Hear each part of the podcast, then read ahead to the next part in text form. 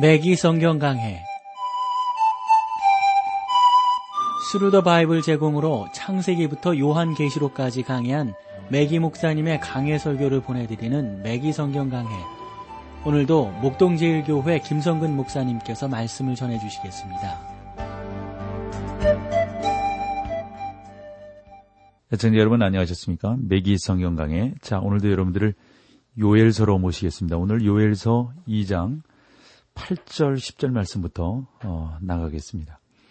피차에 부딪히지 아니하고 각기 자기의 길로 행하며 병기를 어, 충돌하고 나가나 상치 아니하며 성중에 뛰어들어가며 성 위에 달리며 집에 더위 잡고 오르며 도적같이 창으로 들어가니 그 앞에서 땅이 진동하며 하늘이 떨며 이론이 캄캄하며 별들이 빛을 거두도다.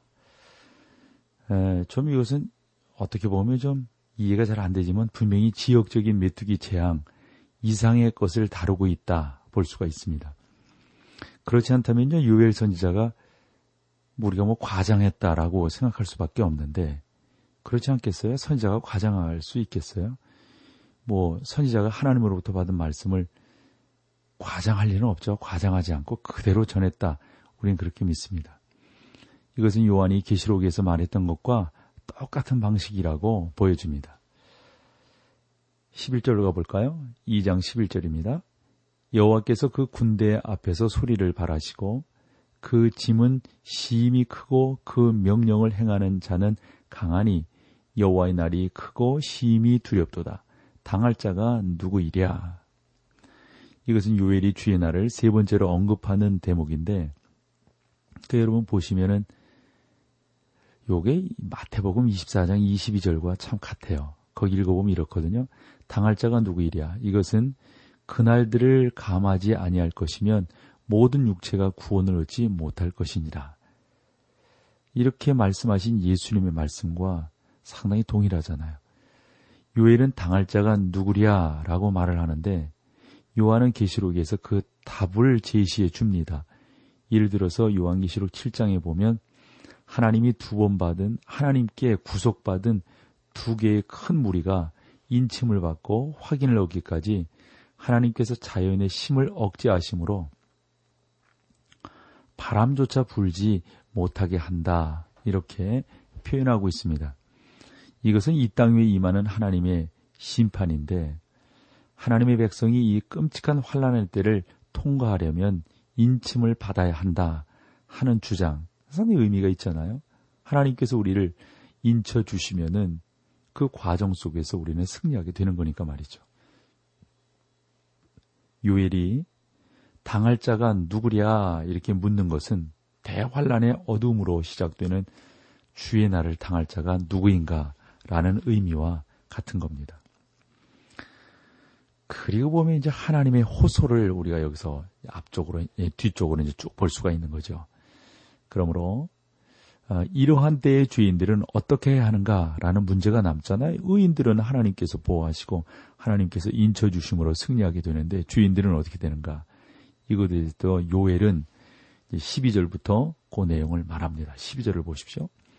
여호와의 말씀에 너희는 이제라도 금식하며 울며 애통하고 마음을 다하여 내게로 돌아오라 하셨나니 마음을 다하여 내게로 돌아오라 하셨나니 여기서 돌아오라는 표현은 회개하라는 뜻이지 않습니까? 하나님은 자기를 멀리 떠난 그 백성들에게 회개하고 어, 돌아와라 이렇게 말씀을 하십니다. 여러분 아시겠어요? 회개란 무엇을 의미하죠? 우선적으로 마음을 바꾸는 것을 의미합니다. 방향을 바꾸어 돌아설 때 마음이 변화되지 않습니까? 그러므로 회개란 마음을 바꾸는 거예요. 물론 회개는 눈물이 따르는 것도 사실입니다. 그러나 이것은 회개의 부산물에 불과합니다. 회개란 사실상 눈물이 우선이 아니라 우리의 마음을 바꾸는 것이 우선을 우선 되어야 하는 겁니다. 아, 맥기 목사님이 그 처음으로 사역을 했던 곳이 네슈빌이잖아요.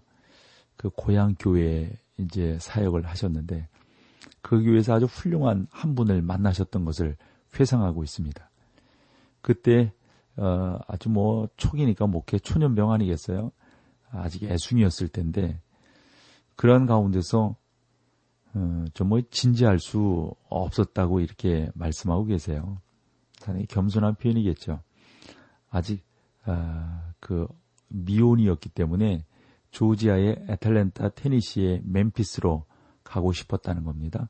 왜냐하면 그 지역에 아, 이 메기 목사님이 아는 소년들이 있었기 때문이라는 거예요. 소녀들이 아가씨들이 있었던 거죠. 그리고 목회를 시작할 때 인간적으로 좀 도움을 받고 싶었던 그러한 곳인데 그런 사람들이 어, 이 테니시보다는 멤피스에 많이 살고 있어서 그쪽으로 좀 가고 싶었다는 거죠. 어, 그래서 어, 뭐 이제 어, 뭐, 뭐 은행이라든가 이런 데서 좀 융자도 알선해주고 융자도 좀 받고 싶었다는 겁니다. 그때 미기 목사님 이제 가난한 어떤 그 청년이었기 때문에 그럴 수밖에 없었죠. 그리고 당신이 아는 사람이 있었는데 그 아는 사람이 목회를 하면서 일할 수 있도록 그렇게 좀 취직도 시켜주려고 했었다는 겁니다. 그리고 아버지처럼 당신을 돌보아주는 그런 사람도 있었다라고 말씀하고 있습니다. 어느 날 이 메기 목사님이 은행으로 그 사람을 찾아가서 당신께서 마음속에 품고 있었던 그러한 내용들을 쭉 말씀을 드렸다는 거죠. 그랬더니 그 즉시 항상 그러하듯이 어, 당신의 생각이 별로 지혜로운 것이 아니다 라고 말씀을 해 주었다는 겁니다. 그러나 그는 확실한 이유도 없이 어, 이 메기 목사님의 계획을 말렸다는 거예요. 하지 말아라.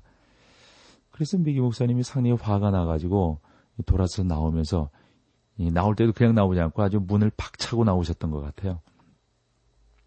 그러면서 이렇게 어, 어, 당신을 이렇게 홀대할 수가 있는가? 내가 얼마나 믿고 왔는데 그럴 수가 있는가?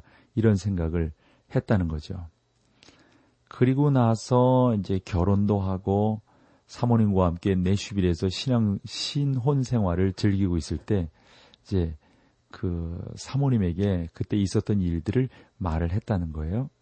그랬더니 어, 나는 당신이 성급한지 어떤지 잘 모르겠지만 그러나 나는 아주 성격이 어, 좀 뭐라 좀 급하다. 그러므로 어, 우리 이런 사이 속에서 내가 어떻게 해야 될지 좀 잘 판단해 주기를 바란다.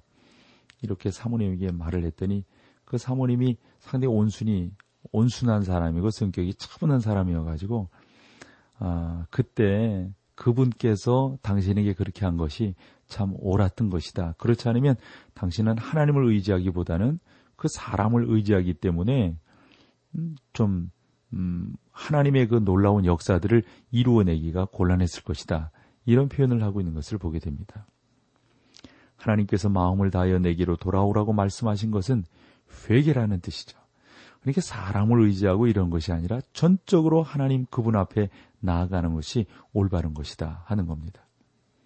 그러므로 회개라고 하는 것은 금식, 통고, 그리고 애통이 아, 오긴 옵니다만 그것이 진정한 회개라기보다는 마음을 바꾸어 나아가는 것이 진정한 회개가 된다 하는 겁니다.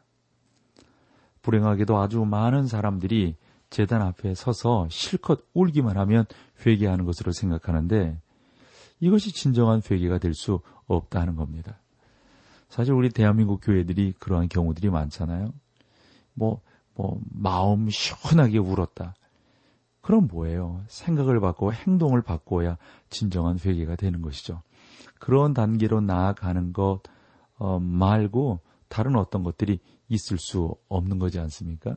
그런 단계로 나아가는 것, 그것이 참으로 우리에겐 중요하다 하는 겁니다. 2장 13절로 가보겠습니다. 너희는 옷을 찢지 말고 마음을 찢고 너희 하나님 여호와께로 돌아올지어다. 그는 은혜로우시며 자비로우시며 노하기를 더디하시며 인애가 크시사 뜻을 돌이켜 재앙을 내리지 아니하시나니 알다시피 회개는 외부적인 모습이 아니라 마음속에서 일어나는 체험이어야 한다라고 12절에서 말씀을 드렸어요. 모세 율법에는 제사장이 그 의복을 찢지 못하도록 했습니다. 회개란 반드시 광적인 행동을 나타내야 하는 것만은 아니다 하는 겁니다. 마음속에서 눈물을 흘릴 수 있습니다. 마음을 찢을 수 있습니다. 마음으로 회개할 수가 있습니다. 그러한 모습으로 나아가는 것이 우리에게 무엇보다도 중요합니다.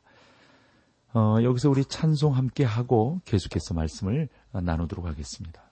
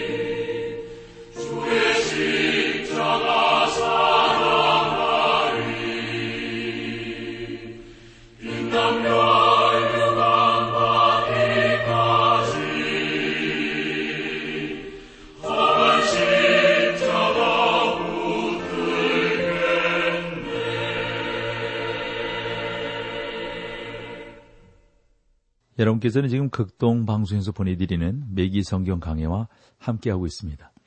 우리가 찬양 전에 13절 말씀을 보았어요. 너희는 옷을 찢지 말고 마음을 찢고 너희 하나님 여호와께로 돌아올지어다. 그는 은혜로우시며 자비로우시며 노하기를 더디하시며 이내가 크시사 뜻을 돌이켜 재앙을 내리지 아니하시나니 그렇습니다. 우리가 마음으로 다 할 수가 있습니다. 마음으로 눈물을 흘릴 수 있고요. 마음을 찢을 수 있고요.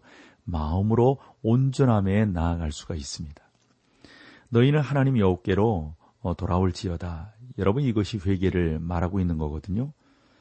요엘은 여호와께 돌아가야 할 이유를 제시합니다. 그는 은혜로우시며 자비로우시며 노하기를 더디하시며 이내가 크시사 뜻을 돌이켜 재앙을 내리지 아니하시나니 사랑하는 여러분 출애굽기와 요나서에서 저는 하나님이 돌이키신다는 의미에 대해서 상세히 설명을 해주고 있다고 믿습니다. 이스라엘 백성들이 애굽에 있을 때 마치 하나님이 마음을 바꾸신 것처럼 어, 보였습니다. 하나님은 애굽에 여러 가지 재앙을 보내어 바로로 하여금 돌이킬 수 있는 기회를 주었으나 바로는 돌이키지 않았잖아요. 여러분 요나 시대에도 보시면 하나님은 요나를 보내어 니누의 성을 멸망시키겠다는 메시지를 전하게 하셨습니다. 그러나 니누에가 회개하고 하나님께 돌아왔기 때문에 하나님은 니누에를 멸망시키지 않으셨어요. 이것은 마치 그 성을 멸망시키시겠다고 말씀하신 후에 하나님이 마음을 바꾸신 것처럼 보입니다. 이것은 회개를 말합니다. 요엘은 여호와께 돌아가야 할 이유를 제시합니다. 그는 은혜로우시며 자비로우시며 노하기를 더디하시며 인애가 크시사 뜻을 돌이켜 재앙을 내리지 아니하시나니 여러분 출애굽기와 요나서에서 저는 하나님이 돌이키신다는 의미에 대해서 상세히 다루고 있다고 믿습니다.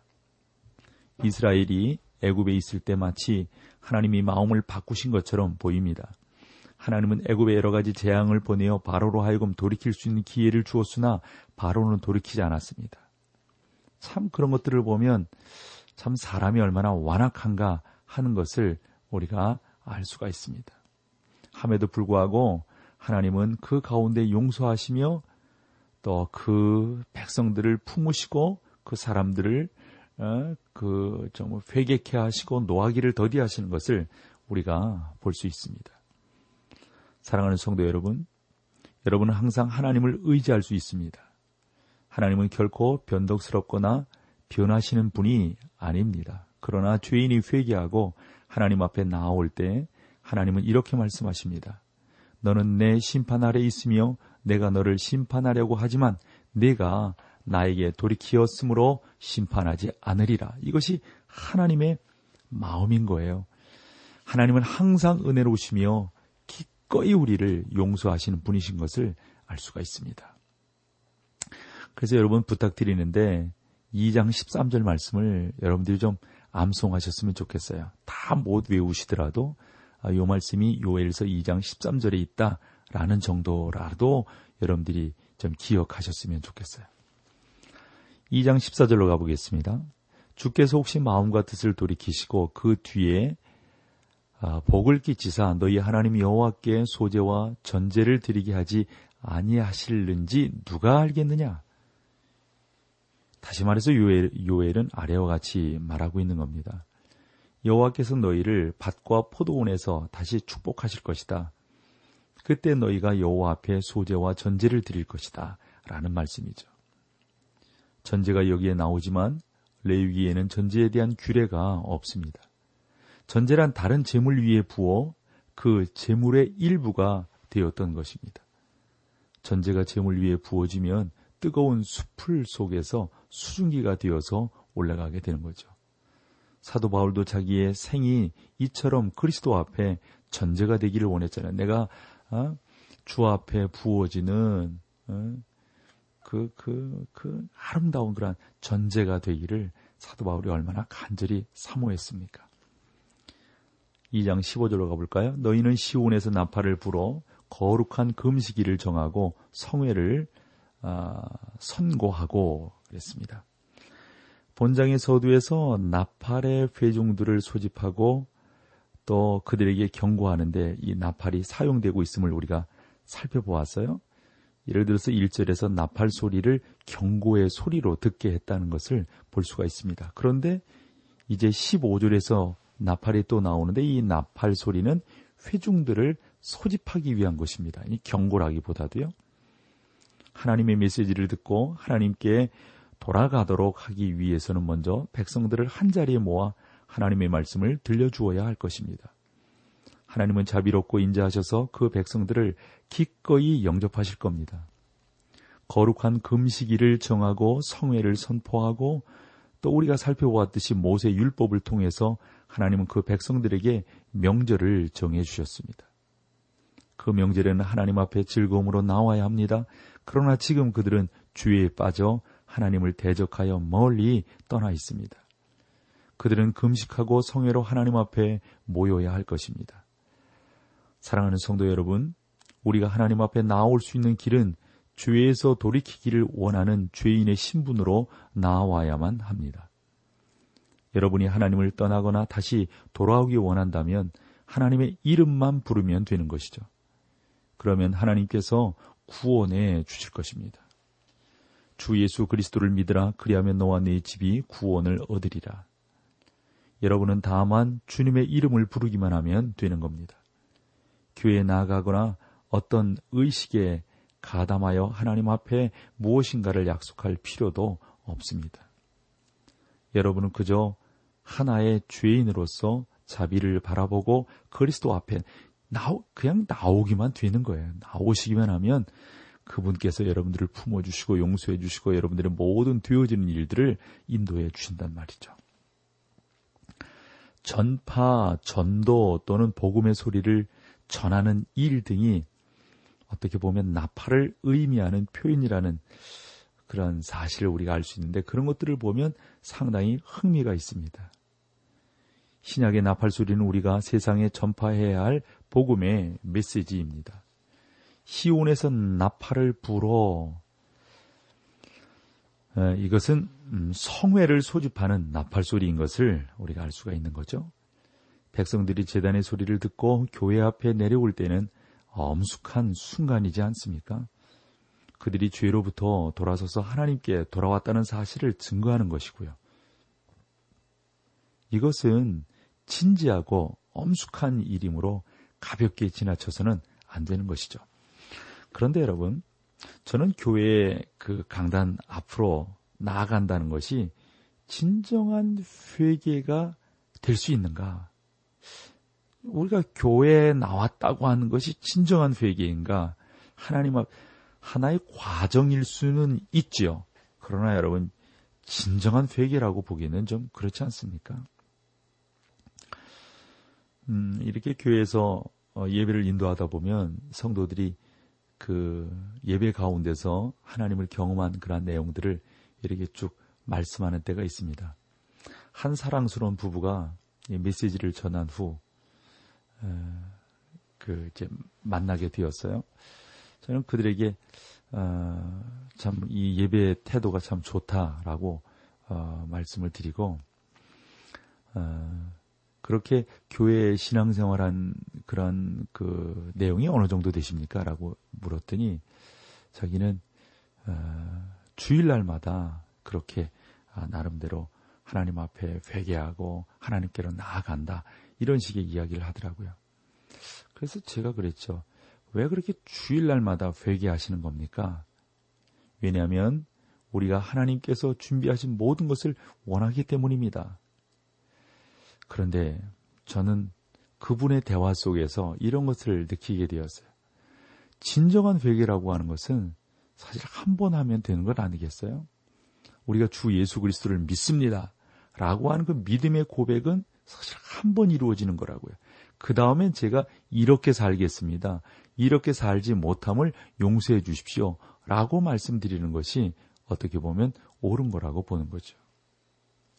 사랑하는 여러분, 단지 여러분들이 날마다 날마다 하나님 앞에 회개하는 것, 그 회개라고 하는 것은 주 예수 그리스도를 내가 믿지 않았던 죄인입니다. 라고 하는 것을 회개하는 것, 그건 한 번으로 족하단 말이죠. 아, 참, 제가 지금 말씀드리는 것에 대해서 여러분들이 오해가 없으셨으면 좋겠어요. 진정한 본질적인 예수 그리스도와의 인격적 만남은 한 번으로 족합니다. 그 다음에 계속해서 그분을 내 안에 채워나가는 것이죠. 그분과 더욱더 신령한 고백과 신령한 단계 속으로 우리가 나아가는 것이 중요한 것이죠. 에, 날마다 날마다 그 또 이런 거 있잖아요. 예를 들어서 뭐 그 저희 교회에서는 그런 걸 안 하고 이제 특별히 이제 침례계 쪽에서 그런 미국 침례계 쪽에서 그런 걸 많이 한다고 어, 듣고 또 보게 되는데 오늘 주 예수 그리스도를 믿겠다고 고백하는 사람 앞으로 나오십시오. 그건 여러분 한 번 하면 되는 것 아닙니까? 그런데 그것을 매주 매주 초청할 때 나아가면 그것은 올바른 게 안 되는 거죠. 그런 면에서 우리가 하나님 앞에 진솔하게 그분만을 바라보며 나아가야 된다 하는 말씀입니다. 자, 오늘 여기까지 하고요. 다음 시간에 또 주의 말씀으로 여러분들을 찾아뵙겠습니다. 고맙습니다.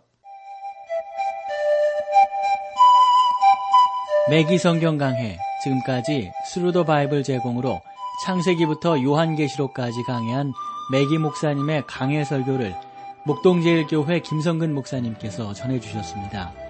이 시간 방송 들으시고 청취 소감을 보내주신 분께는 나침반 출판사에서 신앙서적을 보내드립니다.